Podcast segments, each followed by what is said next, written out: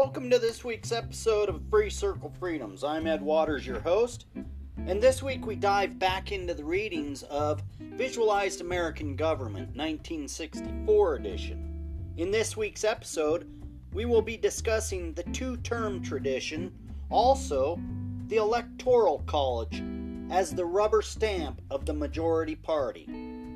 Let's not hesitate or waste any time and get right into this week's episode.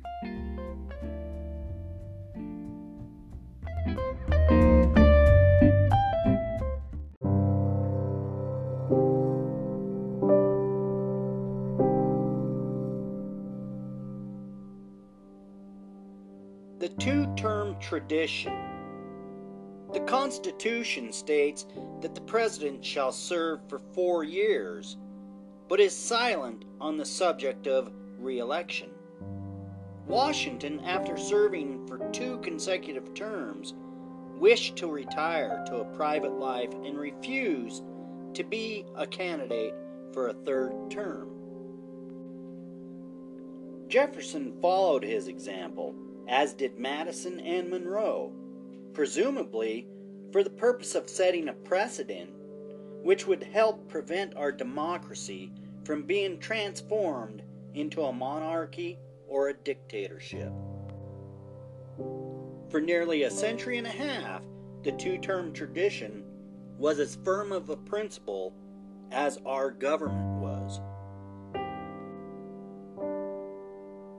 General Grant was the first president in our history to seek the nomination for a 3rd term.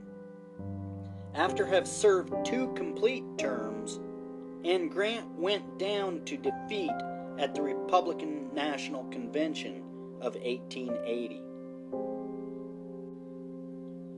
Theodore Roosevelt, after serving as chief executive for nearly 2 terms, sought the presidency in 1912 as the candidate of the newly formed Progressive Party. He was unsuccessful. The first clean-cut presentation of the 3rd term issue in the voters occurred in 1940, when the Democratic Party nominated Franklin D. Roosevelt for a 3rd term.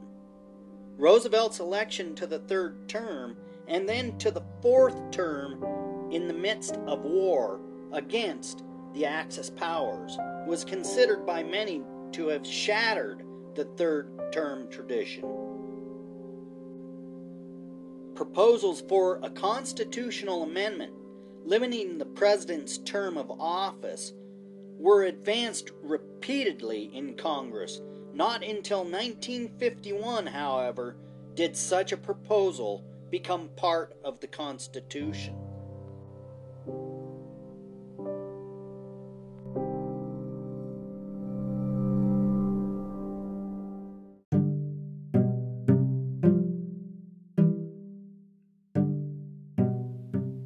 Before we carry on with this week's episode, there's 2 quick things here. First of all, I'd like to send a thank you out to James Garland over at TuleLakeNews.com for an excellent program over at the park yesterday. Not many people are getting out and about like James Garland. What you do matters. I will be doing a special episode of Free Circle Freedoms later on today about Mr. Garland and what he's got planned and what he's got going on. Also, another kick out here for Anchor. Listen to this real quick, if you will, before we carry on.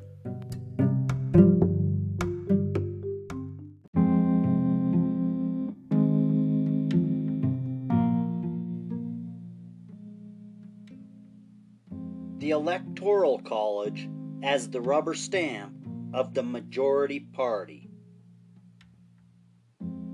On Election Day, every 4th year, the qualified voters in each state cast their ballots for a slate of presidential electors. Each party has nominated a slate of electors equal in number to the total electoral vote to which the state is entitled. The group of electors receiving the highest number of popular vote is considered elected. The framers of the Constitution and also the Congress which proposed the 12th Amendment intended that the electors should exercise their judgment and elect the president and vice president. But since 1796, this indirect method has been a meaningless formality. The electors nominated in every state by each political party are pledged to vote for the candidate selected by their party's caucus or national convention. The victorious slate nearly always casts the unanimous electoral vote for its state for these candidates. This is an unwritten law which has been broken only on rare occasions. In the election of 1820, a Democratic elector failed to cast his vote for James Monroe, his party's nominee, allegedly because he felt that no president, save Washington, should have the honor of a unanimous electoral vote. When the voter casts their ballot for the Democratic or the Republican slate of electors, they automatically know that they will be in reality voting for the Democratic or the Republican nominee for president and vice president. The operation of this unwritten law has made the actual system of electing the president quite democratic. It explains also why the nation knows who has been elected president a few hours after the balloting has been completed, even though the electors who have been chosen are not scheduled to meet in their respective state capitals until the middle of December.